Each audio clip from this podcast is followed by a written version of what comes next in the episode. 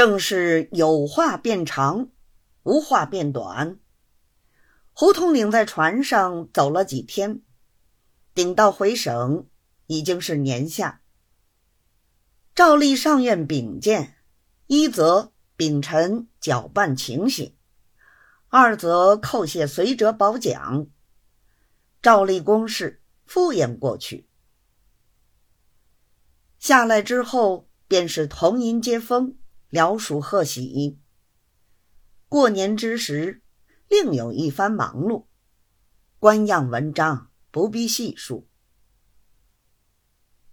单说同去的随缘，黄文二位各自回家。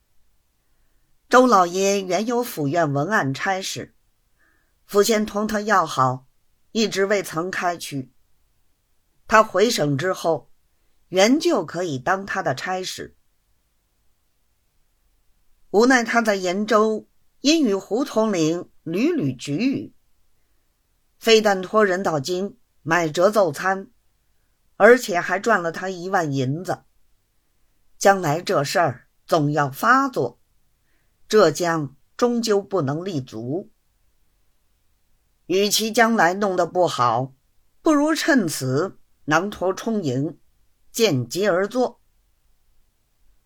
所以自从回省之后。一直请假，在朋友家中借住。等到挨过元宵，他又借着探亲为名，上院禀见府县，口称亲老多病，以驴忘妾，屡屡寄信前来，叫卑职回去。金姓延州土匪一律剿平，卑职并无经手，未完事件。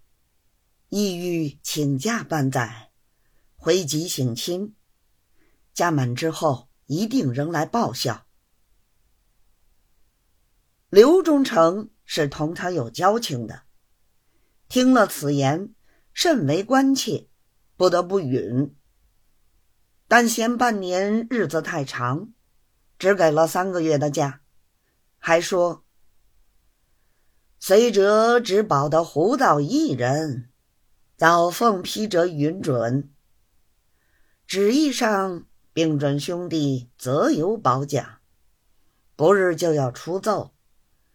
老哥的事情是用不着嘱咐的。